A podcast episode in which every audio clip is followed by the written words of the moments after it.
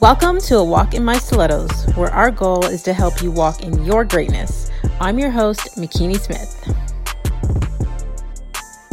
Hey, Faith Walkers, thank you for taking the time to join us today on the A Walk in My Stilettos podcast. We have conversations with amazing women that are letting us take a step into their shoes.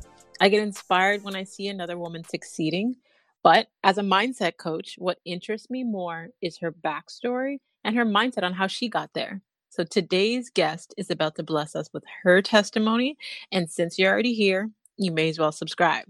Today we have Jamisa McIvor Bennett. She's a wife, a mother, and CEO of Rosebuds Investments. She's currently the deed holder to eight 18 properties, all in which she's purchased with no mortgages. She began as a novice investor and is mastering the industry at just 25 years old. And to date, she's helped 800 to 900 others purchase property. Jamisa was recently welcomed into the Forbes The Culture and Community for underrepresented 30 under 30 list members.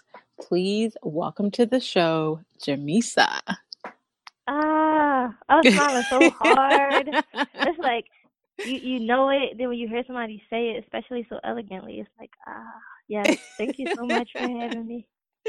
No problem. Thank you so much for coming on and sharing your story. You have such an amazing story, and I can't wait for the listeners to hear it. So I love to start the show with an icebreaker question. And Okay. I'm sure that you probably know what this question is because you listen to the show. But I believe that as women, we have all of these different titles that we go by. And a title that is very significant is our name because we are called it so many times a day. And our names have meaning. So people, when they're saying our name over and over in a day, they're basically declaring whatever that meaning is. So my first question to you, Jamisa, is do you know what your name means? Ah, so my middle name means star. Mhm. Jamisa, however, I'm going to be quite honest. I'm so glad my mom's not listening. Um, no, my dad name was James, and my grandmom said Jamisa, like that was it. And then my mom Mhm. along the way created all of these elaborate meanings for it, none of which I've ever authenticated. Well, when I Googled it, like you said, it's it's not a common name, and uh, it's actually your grandmother was correct. It it shows online that it was derived from the name James. Um, but Mhm. I was able to find one site that had a distinct meaning for Jamisa, and it says Jamisa means achiever and peacemaker. which I think is hilarious because if you ask anybody that knows me, I am an overachiever. Oh my goodness, and like an overachiever just because I like to instill peace. Like I have everybody hugging. I'm like, listen, I know what you said. I don't know how you felt, but let's let's just hug it out. So that's a real thing. I think it's really funny. But Wow. that's pretty accurate. I think I think I think that's interesting. So people are Yeah. declaring it to you every time they say your name. Yeah, You and I'm walking. achiever I'm and a walking in it peacemaker. every single day. So, Jamisa, let's start from the very, very, very beginning. What did you want to be when you were a little girl? I wanted to be a choreographer when I was younger. I Mm. think that was the first thing that I remember taking an interest in was dancing. Like I always like I Mm. still am really good at dancing. So like when the new dances come out, my kids are looking at me. Mind you, I'm really not that old, but they're young, so to them I'm old and they're like, How does she know this? I'm like, Look, okay, I'm, I'm still pretty young, I still got it. I, I always like Mm. dancing though. So I wanted to be a choreographer. It was a really good way to express myself. I've always been expressive. Like that was always my way out. So I like to dance. Mhm. And then getting into my like school age years, I was always a problem solver. Right? So I wanted to be a Mhm. psychologist really early on. And at the time, it went from like counselor to helper because I was always a leader, but I was always the one. You know how you got the school projects and you got that one. I was that one. Like this is what we're going to do. This is how we do it. I was a problem solver from maybe first or Mm. second grade. I remember when we would take certain tests, um, and I would get above average on like critical thinking and stuff like that. So, seeing as you've always been a, a problem solver, share with us the story of how Rosebud's investments began. Funniest thing ever. It actually started by me not solving a problem. the the irony is is really crazy. So at the time I was 19 years old, and my grandmother, which is my father's mom, she had asked me like, "Hey, if something was to happen to me, what would happen to my house?" And I was just like, "What? I don't know." Now, mind you, me and my grandma were really close. I was always her go to just for things like, hey, I need to go grocery shopping. Could you drive me here? Could you drive me there? But I was always an ear for her. So she just liked to talk to me. I was good at listening and giving advice. Mm-hmm. So she trusted me and she trusted my word and my advice. But that was one of the things I didn't have an answer to. So I told her, like, I'm not sure, you know, what would happen to it. And then I get into the whole, nothing would have happened to you anyway, you know, whatever. So she said, but if something was to happen to me, I would need you to look over the property for me. I'm like, okay, no problem. Like that's easy for me. I could do that. She said, I would want you to be the landlord, rent it out, don't sell it. This is all we have, but I would want you to pretty much just keep it intact. And that was kind of the end of the conversation. And then over the next few weeks, she was like, okay, so what papers do we sign? Like really pressing me for it. I'm like, uh, I don't know. So now I'm Googling it, you know, reaching out to different title companies and stuff because at the time I had worked for this guy part time because I was a mm-hmm. cashier shop, right? And then I had worked for this guy. He did real estate, and I was his personal assistant and his administrative assistant. So mm-hmm. I would like pick his kids up from school. Uh, they had like violin and Kumon, so I would do that for him, help him with homework. I just was like his extra set of hands. He was mm-hmm. a family friend, but he was really prominent in real estate, and I literally didn't realize how much mine I actually paid him until later on, which we'll kind of get to that part later. But I had asked him, like, what do I do with this? And he was like, oh, fine, it's your grandmom. You would do a dollar deed transfer. It would only be a dollar because she's your grandmom. I'm like, okay. So I had used one of his resources, which was his title company that he used at the time. Um, and they had drawn up this piece of paper that added me to the deed of my grandmother. Gave me a piece of paper. They told me to have it notarized. He walked me through that process. And I want to say in total, it might have took maybe an hour worth of work. I mean, getting the paper, printing it, signing it, notarizing it. And that pretty much was that. So she had lived in the property for about an additional year. All was well because, you know, after you do something like that, to me it was so minute because it was like I signing a piece of paper. You know, it didn't mm-hmm. really mean much to me at that time and I was really young. But that following year she died. But it may have been something that she knew because I'm telling you she was serious about getting these papers signed. So like I said, just the next year she passed away. It became a reality for me at that time. Like, no, no, you're a homeowner. It's different. Now, it was debt free, which was cool. She didn't have any mortgages or anything like that, but you still have taxes. You know, that's on a yearly basis. Where we lived at the time, my husband and I, because at the time we were boyfriend and girlfriend, but we were still together. Mm-hmm. We lived in a place in which we were paying rent, and we had one kid and was expecting our 2nd mm-hmm. So the bright idea came like, ding ding, we can come live here. This is good. There's mm-hmm. no rent, so we can leave where we are. We can go there. And you kind of walk in, and reality hits you like, oh my gosh, she still has plastic on her chair, right? Mm-hmm. So you don't want to be ungrateful, but you're used to living differently. Then you start to weigh your options. What do you do? Well, the easy thing to say is, okay, we're going to get it fixed. So that's what we sought to do. Outsourcing, finding different people who are considered contractors. And now, I mean, we're on Angie's list. We're reaching out to family, friends. It's pretty much anybody. So we would have people come in and they were giving us quotes but the quotes they were giving us were really expensive, like thirty thousand dollars, forty thousand. Uh, the structure is off. You need to break the walls down, stuff like that. And I'm like, well, she was just living here. What was wrong with the structure when she was walking up and down the steps? I'm confused. Mm-hmm. like it was mm-hmm. crazy. But one thing that was really constant was that people were saying, listen, it's a lot of work, but we can get this off your hands right now. I got sixty thousand in cash, right? Like walk me to my truck, I'll write the check right now. Like that was constant amongst every single person, even down to the trash haulers. They weren't wow. even contractors. They're like, yeah, let me get it. Like, hmm, that was really weird. But that was the first like aha moment for me. Like, okay, obviously this is something good here because a lot of people are asking for it. But I was still holding on to that don't sell it thing. Like that's mm-hmm. what she said. She said don't sell it. But she also said that she didn't want everybody arguing over it, and I was supposed to be the overseer, and they had to pay me rent, which was difficult because they didn't even pay me mine. I'm the youngest of like mm-hmm. the whole tribe. So she has children, including my father. They're all about twice my senior, and everybody needed somewhere to live at the same time. It was crazy. It was like the moment she died, everybody was like, "Yep, I'm homeless." I was like, "Hello?" Oh like, wow. so then they started to argue with each other because there's no way it's a single family home in South Philadelphia. It's a row home. It's pretty small. You're mm-hmm. not all going to cohabit. Like you can't all live there. My aunt has a family. My uncle does not. So he's like, I'll take the basement. And I'm like, but she doesn't want to raise her family with you in the basement it just was weird. My dad was going in changing the locks, and this was before everybody knew about the documentation that I had saying that this is my house because I didn't mm-hmm. feel like mm-hmm. that was the proper time. I'm still grieving. Right. Mind you, we were really close, and I mean, they started to go crazy almost instantly. So my grandma, uh, she's Muslim, so you have three days to bury her. Right. By the third day, like locks were being changed, and it, it took my great grandma to say, "Hey, you might want to tell them that they can't do that to your stuff." And I was like, "Just let them change it. It's okay." Like peacemaker. I was like, "Okay, this is not going to be good." What ended up happening was I made a really good friend. Um, he was the guy who lived directly next door to my grandma. Mhm. Now, something that I wasn't paying attention to was this guy, his whole being, who he was, his three piece suit, his three story house with a rooftop deck, uh, his family. He was living next to my grandma, which Mhm. was weird because not too long ago, I mean, a few years prior, there were no houses there. And then a few years prior to that, it was a bunch of abandoned houses. But my young mind and, you know, just the lack of knowledge never led me to ask the question of why is he here? Mhm. And then why does his house look exactly like the other houses? It's like uniform. Every block besides the ones like my grandmom's who were still standing looked exactly the same. But since we didn't live there, he would reach out to me when my family would do stuff like break in because I still paid the utilities and all from when people came and did quotes and we did and eventually get it cleaned out.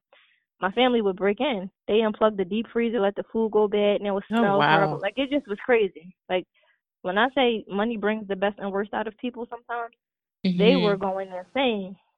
I'm pregnant and hormonal. I just I don't have the time. Mhm. So he would call me and say, "Hey, you want me to call the cops? Hey, you want me to make sure it's locked up?" Because he would scare him and say, "I'm going to call the police." But he would call me and let me know, "Hey, I got him away this time." He did a really good job of keeping an eye out on the property. So one day he said, "Listen, I see you coming back and forth. I see what you have to go through when you are here with them." He understood because I was always really civilized and I could have a conversation. My family, they just was a little different than I was.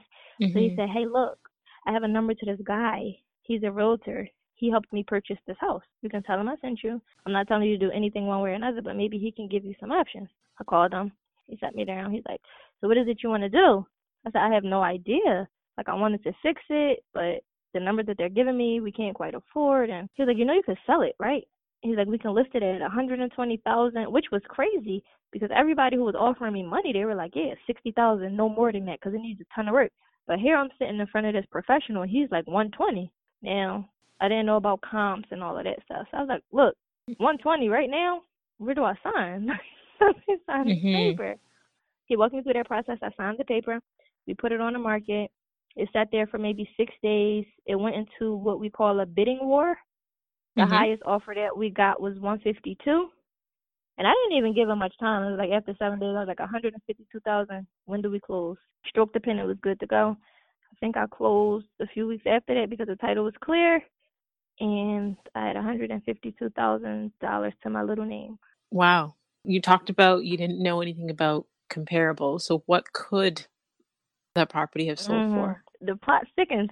So what happened is after I closed, the realtor, I guess he was like panicking for me. He's like, I, I want you to sit down with this guy. He's a financial advisor. I sit down with this guy, which a couple of days after it, and uh, he's like, yeah, so you should do a Roth IRA. I'm like, huh? He's like, a Roth IRA. You just give it all to me. I'll hold it till you're 50. I'm like, you want me to go back to work? so he's like, yeah, you sit there. If you touch it before then, you're penalized. I'm like, so you telling me to go run up groceries and I got a hundred and fifty two thousand dollar check. Like, ah, okay, no.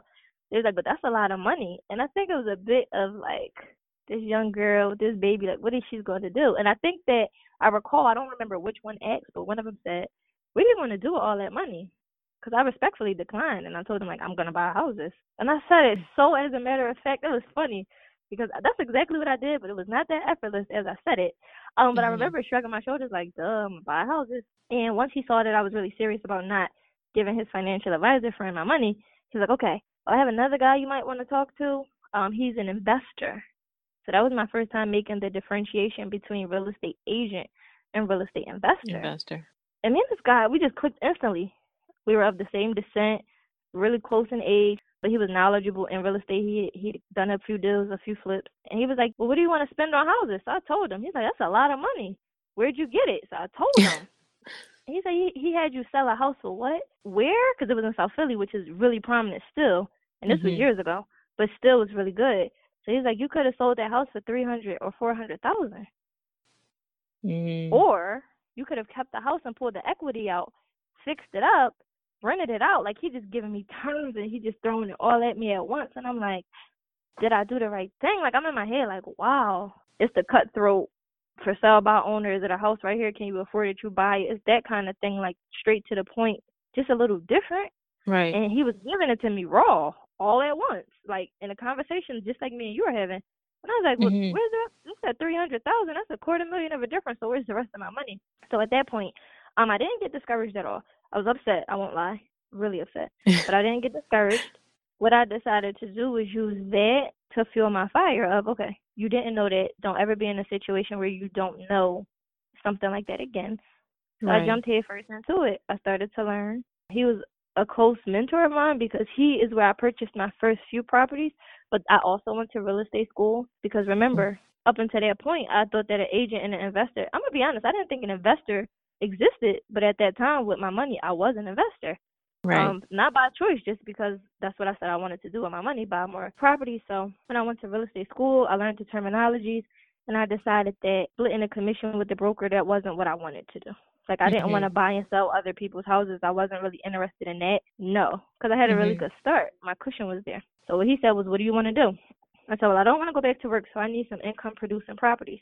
So he introduced me to the term like turnkey, which is Mhm. a property that you purchased that's pretty much ready to go right away. And it was kind of like a godsend because I had came to him at a time where he needed somebody like me. He had Mhm. properties and he was stuck in the middle of a flip, but he had ran out of money. And here I come as the bank, like I got a lot of money. So what Private he did was investor. he was telling me private investor. So he Mhm. sold me one property with a tenant already in it. He had a mortgage on it. The mortgage was three hundred a month, but the lady was paying a thousand a month. So the seven was positive cash flow. He like here, put your name on the deed. We just so that was like a subject to. Right. Now I know what a subject to is, but at the time it was like, oh, I get a tenant, and you said out of this thousand, just make sure the three hundred goes to the people. We good then. Right. He sold me a shell, which he had purchased for twenty five hundred. He tried to sell it to me for twelve, but I was negotiating, and I think that he he really liked my spirit. I'm gonna be honest, because he was like, yeah, I ain't gonna get you. So he gave it to me for sixty five. So then that was Mhm. my first shell, in which I was supposed to do a full rehab on, and then I still ended up investing in that project um, at like a 30% return on my investment just to get him through the deal, which was another South Philly property. So all he was missing was a little more capital. Once I gave him that capital, I was in that flip with him for maybe six months, and he gave me back my money. So I made fifty thousand dollars off of that, which was good.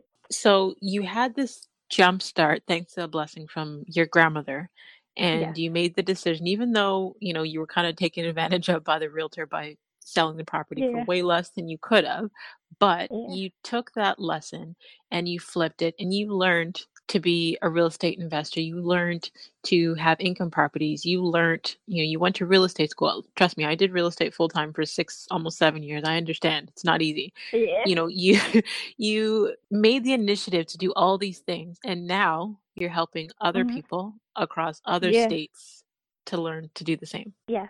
that's Because ironically, it was it's just weird for me because a lot of the decisions I made was just off of the need to survive.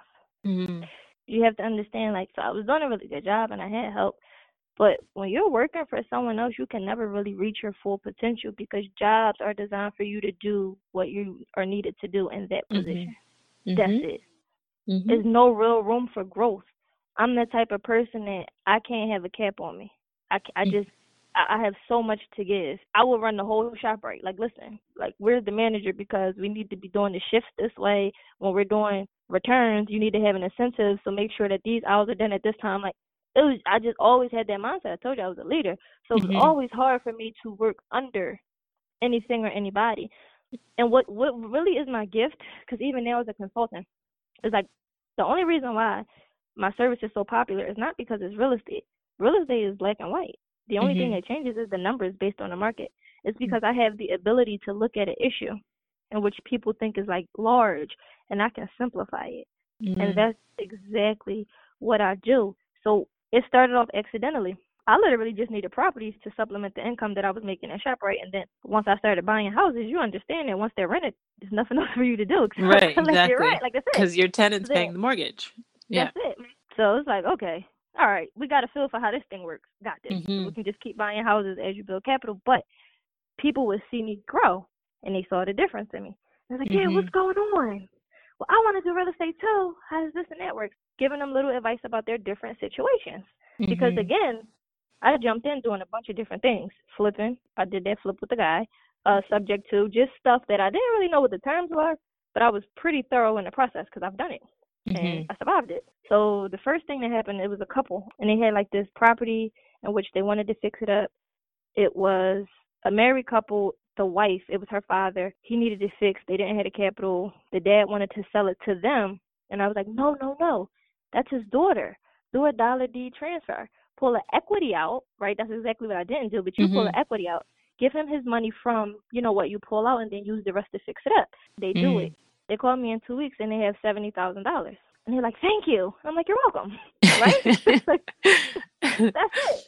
Right. I get another situation very similar. It wasn't of a family member. Listen, I want to buy a house and I have credit and I don't know what to do. And I'm just taking on my knowledge that I'm learning because I'm living it and I'm giving it away.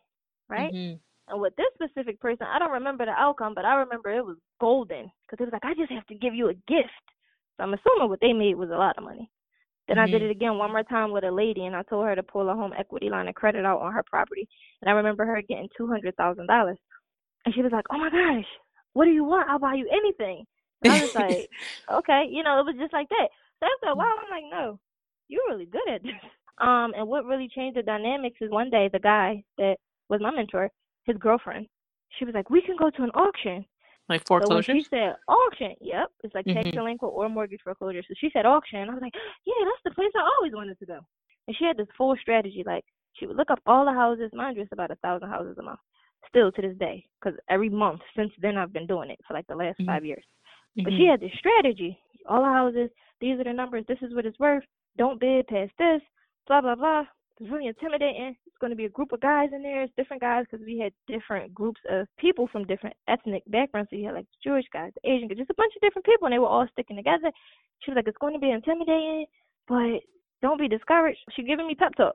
Mhm. I remember we walked in there and I bid the first couple times by her list. She was like, No, don't bid, sit down. It was the next one. I was like, No like and I kept going. I ended Mhm. up being the second bidder on the property. The first person couldn't pay it off. I got that one property for seventeen hundred dollars. Wow. And it was crazy because when I got it for seventeen, I didn't even have to pay for it. I only had to give him six hundred and I had forty five days to give him the rest. So Mhm. I'm like, when I was at ShopRite, I did have seventeen hundred. I had saved my money to buy a car at ShopRite, so I was really good at managing money even back then. I was seventeen hundred. I got a bag full of money right now. Like understand that I was in that auction ready to risk it all, and they like seventeen hundred. You're the winner. I'm like, something's off. I Mhm. did it again. I did it again. Maybe three, four properties. Like I couldn't. I was like borderline addicted. But at that time, that's what changed everything for me. Because I'm like, yo, it's so many people out here who are feeling like they need a lot of money or credit. And I was just going in, in that process in itself. They didn't ask me for my credit. They didn't require anything from me except six hundred dollars and me signing my name on a piece of paper with a money order. Like that was it. When it was time to pay the property off, they needed my ID saying that I was who I am, and that was it. Ten minutes, I own the property for seventeen hundred dollars in full. I'm not taking on anybody's back debt or anything. I can come Mhm. out and sell that seventeen hundred dollar property for thirty thousand if I wanted to. But now it took for me to have money to realize I didn't need it. So then I was Mm. like, all right. So the next person that come to me, I'm gonna tell them about this, and I did. So that's why my six hundred dollar property strategy just, I mean, for the last five years, it has been life changing for so many people. I had people like cry in the hallway because Mhm. all your life, can you think about how many times you spent six hundred dollars on them? Exactly. And now now you have and there's one or two ways like you can get that property and have it and you're now now like the first homeowner in your whole family or you sell it and you have more money at once than you've ever had In like it's just life. so fulfilling to me your whole entire life and, and then there's no cap on it you can do it as many times as you want and it's not about credentials it's nobody denying you telling you what you can't do or you're not good enough or you can't afford it that Mhm. humiliation all of that stuff is gone it's not a mortgage where they want your Mhm. left arm, your right arm, five bank statements. Some people don't have bank accounts. You have to understand that's the real life coming from where I grew up. It's not uncommon for a person to not have paperwork. Now, in the other side, because it's like the same world, but it's two different sides. Mhm. so on one side, people are like, "How are you surviving without credentials and paperwork?" But then you have families who don't even have these conversations Right. at all. They tell you don't use the bank. Banks are bad. No, you don't use credit, you're gonna go in debt. Or the only time they get credit is if it's for like cable bills, and then they, your mom put it in your name, so you started off with bad credit, even though you Mhm. never was old enough to have, you know, that Mhm. kind of thing. And God gave me an opportunity to just change all of that. That whole mindset, just change it. And I'm not going to tell you how, I'm going to show you how. And that makes a world of a difference for somebody. It makes a huge difference. I actually, we had, I think it was episode 44, I had a, a woman by the name of Leah Sergakis, and we were speaking of when somebody close to you passes Mhm. away, somebody that you're really, really close with. In your case, your grandmother. In her case, it was her grandfather. In my case, it was my grandmother and my sister in the same year. And life completely changes for you, completely. Mhm. And if you pay attention to the blessings and if you honor that person that passed, the ceiling comes off. The the amount of Mhm. blessings and the amount of doors that open. Like I'm getting Mhm. goosebumps as I'm saying this right now because I'm i'm finding this same thing in common with everyone who shares that story with me of, you know, how they lost somebody and how their life completely changed and how doors just started to fly open for them.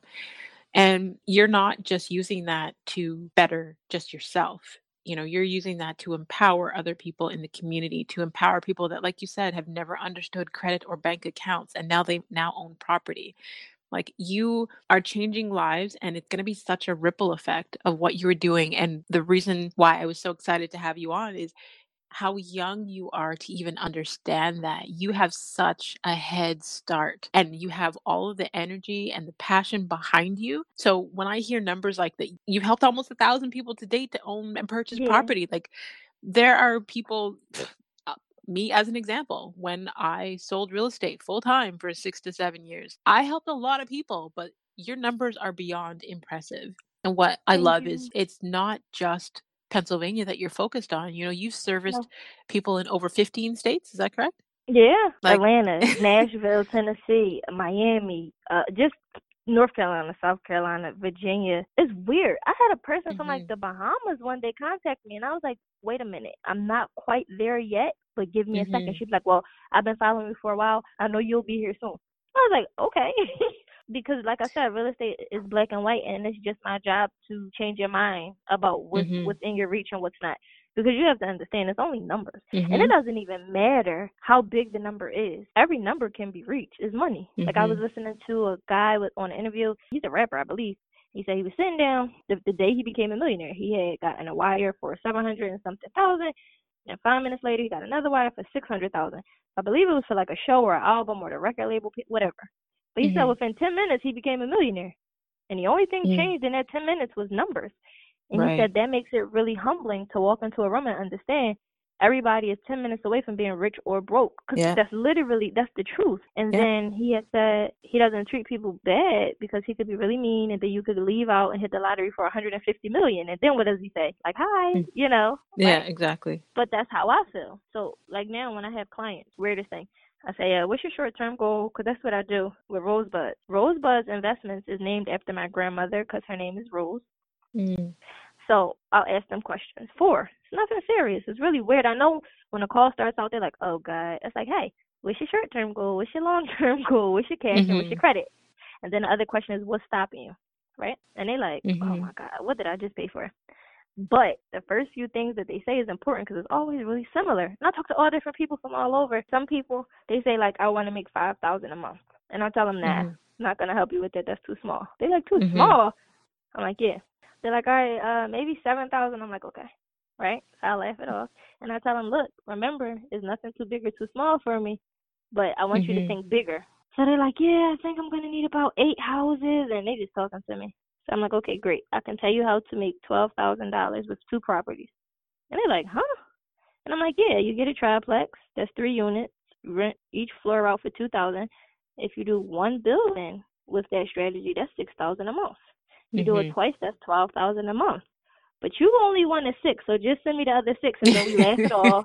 You know that takes the weight off of the conversation. But they're like, I never thought of it like that. Of course you didn't, because even Mhm. with a single family, you get a variance. You can turn a single family into a triplex, because now it's just about zoning. So it's just the things that they don't know. And I'm Right. I'm like coming with the chisel, and it's like, which is why I really love being a mom, because it's easier to mold a child than it is to chisel an adult. I'm telling you. Mm, of course. My Yeah, because adults are stuck in their ways. Yeah. Yeah. Listen, my kids are walking. I was like, "You got you want to buy this? It's kind of small, mom. Well, where are they going to put the toys, mom?" I'm like, "Listen, everybody don't have toy rooms, kid. Like they're gonna live here. Leave me alone." But you'll have a grown up, and they'll limit themselves mm-hmm. just because of what they're used to seeing and what they have been put around. And I'm the one that's yep. like, listen, I grew up with drop ceilings in my house. I got the children a 12 foot Christmas tree. It was real. It took four guys to cut it down. Mm-hmm. You can do anything. And it wasn't a matter of decades. It was a matter of like four years. Right. Four years. So what what advice would you give to a woman who's considering investing right now? Do it because you are your greatest investment. And there's nothing worse than laying in the bed, tossing and turning about the possibility of what could have happened. At least if you try it and it doesn't work, you know it didn't work. Exactly. But then you also know why it didn't work.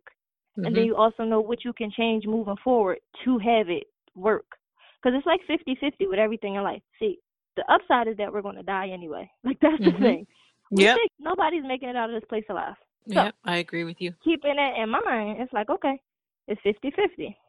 Now, you're rolling the same dice anyway. But if you roll it correctly, you're going to win something or you're going to learn something.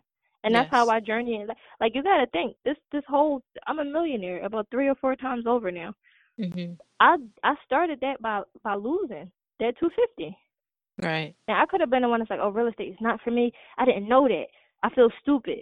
How did I only get 150?" Like I could have really took that a whole different way. I know mm-hmm. people who would have taken it a whole different way. You already know people feel like real estate is full of scams. Already, it's already this stigma around it. But I didn't. Mm-hmm. I looked at it a different way and then I took a different course and direction. So with people, it's like, don't accept failure as an option. Just make everything a lesson for yourself. Because the other dice that you'll roll is, I'll go to work, do the same job that I've always done, and yep. just be miserable. Mm-hmm. Or I'll do for the nothing. rest of your life. yeah, it's like I'll do nothing. But as you're doing nothing, the sun is going up and coming down every mm-hmm. single day. It'll be another day. It'll be another year. It'll be another birthday. It'll be another holiday. So it's like, yo, what do you really have to lose? if you've already been doing the same thing for multiple years, or if you're young, because it's like either way, I get clients who are much older than me, and I give them a sense of hope. Because yes. like, well, you're still alive, and you've been alive for a while, and look what living up to this point has gotten you. Right. But then, in order to, you know, you got to ease the band-aid off before you snatch it. It's like, but everything that you have that has gotten you to this point is all that you really need to get you to the next level because that's the real thing. Surviving is hard. It takes so much more to be broke. I don't think people understand it. I agree with thing. you. I've been on both sides. I agree with you. I agree. I, I remember moving here where I live now. It's a nice gated community, big house, 6,000 square feet homes. It's, it's crazy, right? Mm-hmm. And you would think that your water bill, your gas bill, and electric bill will put you in a poorhouse. We have solar panels. We don't pay a gas bill because we have propane tanks on the side of the house. You pay seven hundred dollars. It lasts for about eight months. Now in the wow. winter time, you might get four to six months. It really depends. The solar panels. Your electric bill is probably like two hundred dollars every few months, though. It's not every month. Mm-hmm. The water bill gets crazy depending on how much water you're using. But I'm just thinking about living in Philly. Those PGW bills was like you're getting a shut off notice every three months and it's in the high hundreds. It's like, yeah, you own seven hundred. Up, oh, it's twelve hundred. I remember that. So what you mean to tell me is the bigger the house, the lower the cost. This got to be wrong. Okay, now mm. even down to the school district, it's like being in poverty. Your mindset is stuck because you're so stuck in survival mode that you don't know what you're actually doing to survive. Once yep. you take a step outside of that and you watch how much it takes a person to survive in certain circumstances and conditions, you're like, yo, you a superhero, bro. Just imagine if you lessen the load just a little bit. Come over here. Get that same energy and drive and bring it up. And that's why I dominate over here. But what inspires you the most about what you do? Being a mom. Still. Mm-hmm. Because mm-hmm. I just think about every other mom. Mm-hmm. Because I'm not big on running the same race twice. Like, if I can get all the way there and pass you the baton, I'm all for it. So just seeing those moms that right. felt like they had nothing to give to their children, seeing those families just being able to start something different because we say like Black Lives Matter and we talk a lot about breaking generational curses and just different things. I'm really into women. Like I just mm-hmm. love I just love strong women because I feel like we are the pillar of everything. Now mm-hmm. we need men. It's a great balance. It's a good support. But like use a car for an example. The men are the engine, big, souped up. They're ready to go, but they have no idea where they're going. Like, man, yep. my husband can't hear me. I'm hiding in the basement. He ready. Okay, tank is full, nice mm-hmm. V6, and it's vroom. And he's like, where to? I'm like, hello? uh, right? so it's us. And while while it is a really good balance, we need each other. Mm-hmm. But it's women that hold it together. The nurturers, the supporters, Yes. the analysts, that strategic thing. Uh, you know, the pat on the back when it doesn't go right. That cheer or that hooray when it does go right. So I'm an advocate for women. And one of the things that I like is that my job is not women empowerment. Because I go to a lot of seminars and they have me speak, and it's everybody on there motivating them, telling them what they could do and all of that. I hate it. Because Mhm. once you go home, you're like, I could do it, but it's not done. I'm still sad. You need off action. As soon as you leave, the, so with me, it's like, okay, I'm going to hold your hand and I'm going to show you this process. And I think the best way to empower a woman and to uplift the household is to give her ownership because that's real power. Mhm. So that's why I love what I do. It's just so crazy because you just think about it. Everything comes from woman. Now we originally came from man, but then everything else comes from woman, like that creation, the birth that we have. And just with my company, Everything that It from reproduces long- comes from a woman. yeah, Mhm. yeah. And it's like even with the company, it came from my grandma. Mhm. and I came from her having my dad.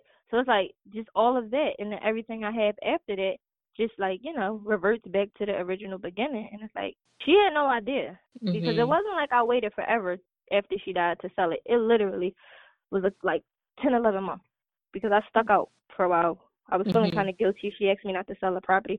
But I remember something so vividly when she said, This is all we have Mhm. and I just for a second want to just be like, Grandma, look, that's not all we have anymore. Like that one house you wanted me to rotate between family members, I have a house for every last one of them if they really need it.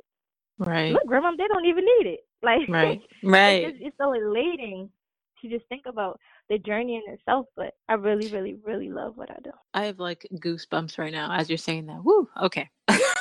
so, I mean, you've spoken to how, you know, you've been able to be mentored and you now mentor so many others in that same way because you realize the importance of mentorship. So, I want you, if you could think of what you would say the benefit of mentorship has been. It's been life changing because it's Mm. easier to learn from a mistake that you see because you can get the lesson a little quicker than if you actually are living through it.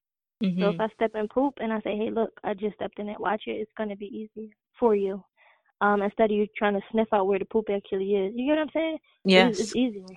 It's just it's just completely easier to just watch a person where you say you want to go. Because if you get around somebody who is doing exactly what you want to do, you can kind of watch what to expect Mhm. um, without having to be in it. Because like once you're in a situation, you don't have much time to figure stuff out. Like Right. at that point, it's do or die. So you starting to make certain decisions, and you could be moving off of desperation, and you don't really have the knowledge. Whereas if you take a step back and just live vicariously through someone else, you can weigh options, the pros and Mhm. cons, so you can see how they've done it. Okay, did that work for them? You know, how would you feel if you had done it the same way? Are you comfortable with what they did? You know, just kind of learning how they think, even if you don't take Mhm. exactly what they do.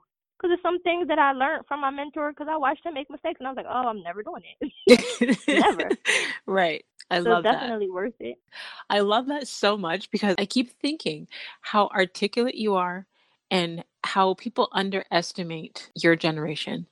I mean, I have a daughter who's turning 22 and I, I you know, I hope she doesn't ever listen to this episode, but it's mind blowing the difference in the level of, of perspective. And I do my best to mentor her. That's what I do for a living. I coach and mentor people on their mindset. But I guess maybe because we live in the same household, it goes, you know, Mhm. over her head. But just listening to you, Ah. I'm, I'm seeing the value that so many women of all ages can gain from it. And I love, you know, the idea of coaching and mentorship. And it upsets me when I read something somewhere where, you know, people are downplaying or bashing the idea of coaches no and, and mentorship. It doesn't, it doesn't It make any no sense to me at all. So with everything that you've had to go through and because you're a woman and because you're young and you know you're a mom and a wife and all these things, I can only imagine the amount of adversities and pushbacks that you've had to deal with. Is there any in particular that comes to mind? I mean, it was from the very start. Even with the whole setup with the financial advisor, to me, you were underestimating the fact that I was able to manage and control my own money. Mhm. Literally. Um, it's times when I'm at the closing table with certain people, and it's just like they can't believe it until they see me come with a cashier's check and they looking at me. It just it just changes so fast. It's really funny because I don't talk first. I don't Mhm. really like talking. Like I'm a, I'm a really high I. I took the DISC assessment, so like my personality is a really high I. Um, and then D. So I have a dominant trait. I have a really uh what is it influential trait. Is when you just like the speaker, people's person. But when I'm in certain environments, I don't speak much. I'll Mhm. just let them think whatever. And then Mhm. when I open my mouth, the level of power that comes out, right. it's like you command atti- attention at that point. But it's not in a cocky way, not Right. arrogant, not boastful at all. It's a matter of fact. It's very intelligent, and this is Mhm. what it is. You just kind of get that. But you have it all the time. Like I'm a young mom. I currently have three children. One years old, two years old, and five years old. Milan is two. She'll be three next week. You see Mhm. this this mom with these babies. They don't think. Matter of fact, perfect example. I was in Atlanta the other day. My husband and Milan. We took the the middle child because you know it can get Mhm. crazy. So my great grandma, who I was able to retire by the way, after this whole real estate thing God bless came you. Let me tell you something, because she retired four times prior to me doing real estate. I'm talking about she had a daycare job, a post office job. She worked at the candy factory for 30 years. I said, listen, just come over here and just babysit. Please, please quit all jobs.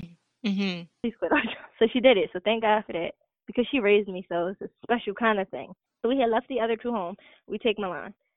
We are leaving from the hotel to the airport. It's time to go home. And the Uber driver, she's just driving us casual conversation. She's laughing because Milan is telling me her iPad doesn't have service, and she cannot stop laughing at a two-year-old talking about service. It was funny. And then I had saw something on the back of her passenger side that said, "Do you need help monthly with bills or supplement income or something?" So I said, "Yeah. Can you tell me more about that? Because I'm a mentor, right? So I help Mhm. people find different ways. So the first thing I thought was this would be good to share with the group. I want to know what she has to say. And Mhm. she she asked the first question. She said, "Are you guys married?" So in unison we said yes because we are married. Mhm. And then she was like, "Yeah. So what you guys would have to do is pretty much you sign up and you say what bills you're struggling with or something something." And I was like, "Oh no, it wouldn't be for us. So we currently do real estate. And we have a million properties." And we're millionaires, by the way. Like, not saying it that way, but just in sharing the story, it came out organically. I told her. She was mind blown.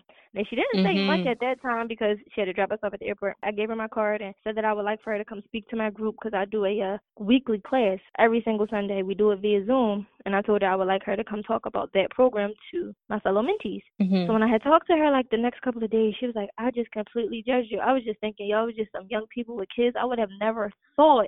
She's like, then I Mhm. Googled you. And I was mind blown. I'm like, you, I mean, she was so embarrassed. I was like, oh, please, I get that all the time. It's okay. Mhm. That's the thing. But she's like, I just would have, you're just so humble. You're just so quiet. You just so, I was like, well, I don't think I'm supposed to run around like I'm rich. I don't require any Right. special attention. I'm already okay. Right? So Right. you don't want to make people feel uncomfortable. But yeah, that was recent. So I'll just share that. Because she told me, she's like, oh, no, I judged you. I would have never guessed. I was like, good. I can totally relate to that because I mean, I was definitely a young mom. I had my first at 17. I have three children. And although I'm turning 40, I've had many people that don't even believe I'm past 30. So because you look I- really good. thank you. But welcome. I've been places where people immediately judged me. Or I've been places where Mhm. they side eye you or whatever. And then someone Mhm. else will say something. And then, like you, I don't speak Mhm. much. I'm not a talker. And I don't have this big ego where I need to, you know, command attention when I walk into a room. So they just assume, okay, well, whatever. Who's she? She's nobody, whatever. And I've had people that have either heard my name or someone in the room has said something about me or tried to edify Yeah. me. And people will Google me and literally come up to me and say, Oh my God. I Like, could I had no idea. you. Yeah, Mhm. I've gone to group resorts and, and things like that with people and hung out with people for days. And on the last day, they'll say something like, Hold on a second. And they're like, Are you? And they'll bring me their phone. like, Yes, actually, I am. They're like, How come you Yeah. didn't tell us? Why didn't like, you Well, say I'm anything? I'm not gonna walk into a room and say, "Hey guys, I have like four published books out, and I have an Yeah. app, and I have a Yeah. podcast, and I coach people, and my mentor is a multi-billionaire." And, like, who does that?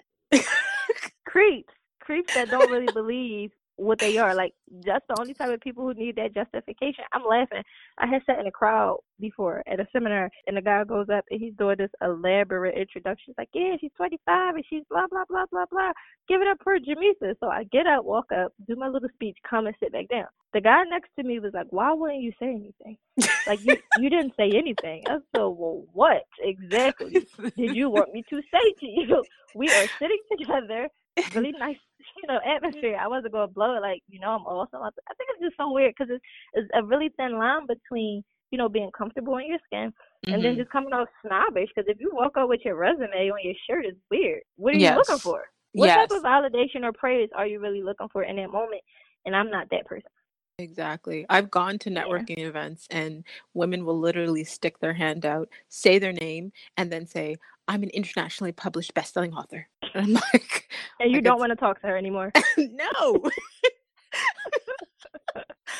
you do not want to talk to her anymore. If I was an egotistical person, I would have been like, yeah, and hey, I have four internationally yeah. published books too but no yeah. you know what i mean it's it's like the humility yeah. you just want to have an impact you're not looking to mm-hmm. to have a big nah. name or have these you know i totally get you girl so yeah because you can't block your blessings that way i'm telling you it's so funny for for for like craps and giggles i was in mm-hmm. at a tony robbins event and they had like a q&a segment and kevin o'leary was the keynote so I, I stand up, really weird, because at that point I actually wanted the people in the room to know who I was, because it was day two, and I wanted to convert clients. Mm-hmm. So I got this thing where I'll ask a question. It's not really a question; it's an introduction. So I stand up, say hi. I'm Jamisa. I'm 25 years old, and I'm a new millionaire. And my question is, since you came from humble beginnings, such as I did, you know, how do you overcome, you know, letting go of your old family and your own background? Mm-hmm. So Kevin, he said, "You're 25. You a millionaire? Well, how'd you get it? Did somebody give it to you?" You know, people like, oh my God, that was so disrespectful. I said, oh no, no, you guys took it as disrespect. I took it as opportunity. I said, right. no. I did a dollar deed transfer and sold a property for 152 and I reinvested it. Now I currently have, I think it was like 17 properties at that time. He was, he made everybody stop and clap. When mm-hmm. I tell you, you gotta see it. It's on my IGTV. Funny, you gotta see how the next just turned. Like they wasn't paying me any mind. Mm-hmm. I said that the people in the room was one thing. They mm-hmm. was turning their neck. The rest of the weekend, it was congratulations on your new status. I had people Google me. I got so many. I got so many clients from that. But he was shocked himself. He said, "Did somebody give it to you?" Yeah, Kevin, because people are running around giving away a million dollars. No, dude, that's not what happened. that's mm. not what mm. happened. But yeah, that was funny too. But when you're really intentional and you know what you want, you know how to get it, and it doesn't. It doesn't yeah. take a bunch of you know. I, I love that. I love that. I love your humility. So I want to know, as a wife, as a mom, as a real estate investor, as a mentor, you have all these things that you're doing. How do you take care of Jamisa? What does your self care routine look like? I'll do a walk, and then I'll I'll incorporate my walk because walking is really peaceful for me. But then I learned to incorporate work with my walk. So I will go live, which I have mm. a chance to talk to my clients. I'm already walking from my home, you know, sanity that's my time away from the kids, so it's quiet, it's really serene. But now that's a good marketing strategy too, because you get to see my neighborhood. People are really enthused by what they see, not what you say sometimes. So right, that works for me. Making sure that I get a massage every so often. I like massages; they work. Mm-hmm. Really healthy. I do yoga. I have made it a point to have my children do yoga now too with me. It's wow. fun for them. They have no idea what tree pose is, but they just like, I'm on the floor with mommy. I tried to have my husband do yoga. He's like over it. So he likes to work out.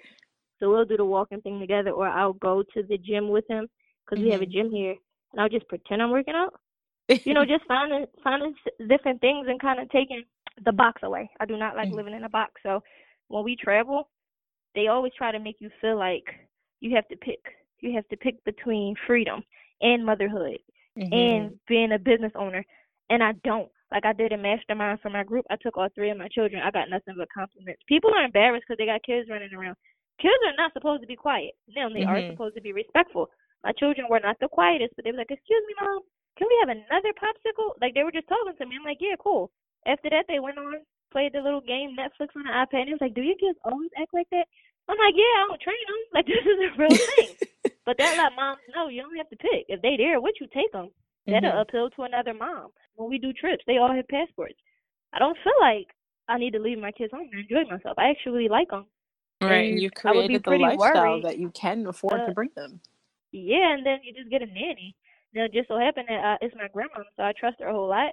So she's not a nanny, but we bring her too. So if I feel like I need to go do an excursion without them, okay, are you guys cool here? Are you going to? Sometimes we do cruises, so the type mm-hmm. of trip changes based off of what we're doing. If we're taking a whole family, we'll do a cruise because everything is pretty in house. There's not that much stress. Mm-hmm. You know, if I feel like I need something for me and my husband, we'll fly out really quickly to like Miami or Vegas, so we're close enough or far enough. It's just different things. I just kind of live life on my own terms. Yeah, I love that. I love that. So I read this article in Reader's Digest, and I've been using it on every episode because I'm obsessed with it. And it basically says that your favorite type of shoe says a lot about your personality. So, my question to you, ah. Jamisa. what is your favorite type of shoe? Is it a boot, a running shoe, a walking shoe, a flip flop, a stiletto, wedge, mule, pump? I'm gonna say I'm gonna say Uggs. My uh, I have Ugg slippers on right now, so it's not just the boot; it's just the comfort of them, like the cushion, the diversity of an Ugg. Dress mm-hmm. it up, dress it down. I really like Uggs, but I really like high heels too. See, it depends on the Jamisa you get. Different Jamisas, typically standard. I go for comfort. That's my thing. Ugg slippers, Uggs. You know, that's my thing. But the other Jamisa really like shoes, and I like the pumps. I like the platform because I like high heels. Like I love pumps. Okay, but so let's let's go me, with the pumps. let's yeah. let's say because they're saying that pump fans are boss women. Yeah, so I love pumps. You're, you're a total girl boss and you know it. You're competitive, resolute, and intimidating to those who can't keep up with your pace. This is the most mature of all the shoes. It's someone who's caring, efficient, and powerful. They're usually in a leadership role, and when everything is falling down around you, everyone will turn to the pump woman and say, What now? And then you will step in and kick ass and take care of business. Does that sound like you? That's crazy. You are spot on with these definitions. you are like, She's like, nope, we're gonna leave the up because this sounds like you right here. I think you're absolutely right, a hundred percent. Because if I had it my way, I wouldn't walk around in Uggs all day anyway. So yeah. Yeah, there you yeah, go. 100%. There you go. so before we go to the final segment of questions, Jimmy, so I want you to tell people where they can stay connected with you online. Okay. So on Instagram, I am at Rosebuds Investments. Mm-hmm. The word Rosebuds is plural and investments is plural. Okay. Website is www.rosebudsinvestments.com. Facebook is the same, Rosebuds Investments. You could give us a call, 267 419 Rose, which is 7673. Perfect. Okay, so what I will do is I'll make sure that I have the links to all of your socials where they can just click under your episode in the details and okay. follow you directly. And for the final segment, I like to call it a walk in her stilettos, where you just share general answers from some reflection questions. What new belief, behavior, or habit has improved your life in the last five years? Being intentional. Because remember mm. in the beginning, I said that I will overcompensate for the feelings of others. Once I started to realize that they're going to feel the way they feel anyway, and I mm-hmm. couldn't really control that, I started to be more intentional in my direction. Like I'm not going to do this to make this person happy. I'm going to do what needs to be done, and they'll conform or they'll walk away. Mm-hmm. And the good mm-hmm. news for me is whatever does happen is exactly what was supposed to happen. Anyway. Amen. Yes. Last question: What impact do you want to have on the world? So one of my other mentors, her name is Nicole Purvey. She said she wanted world domination. Um, and I that stuck out to me because I was thinking like, do you want to dominate the world? No, you don't really want to dominate the world. But if I can have at least a million, like a million women, or a million, I'll say families, because I'm really big on family.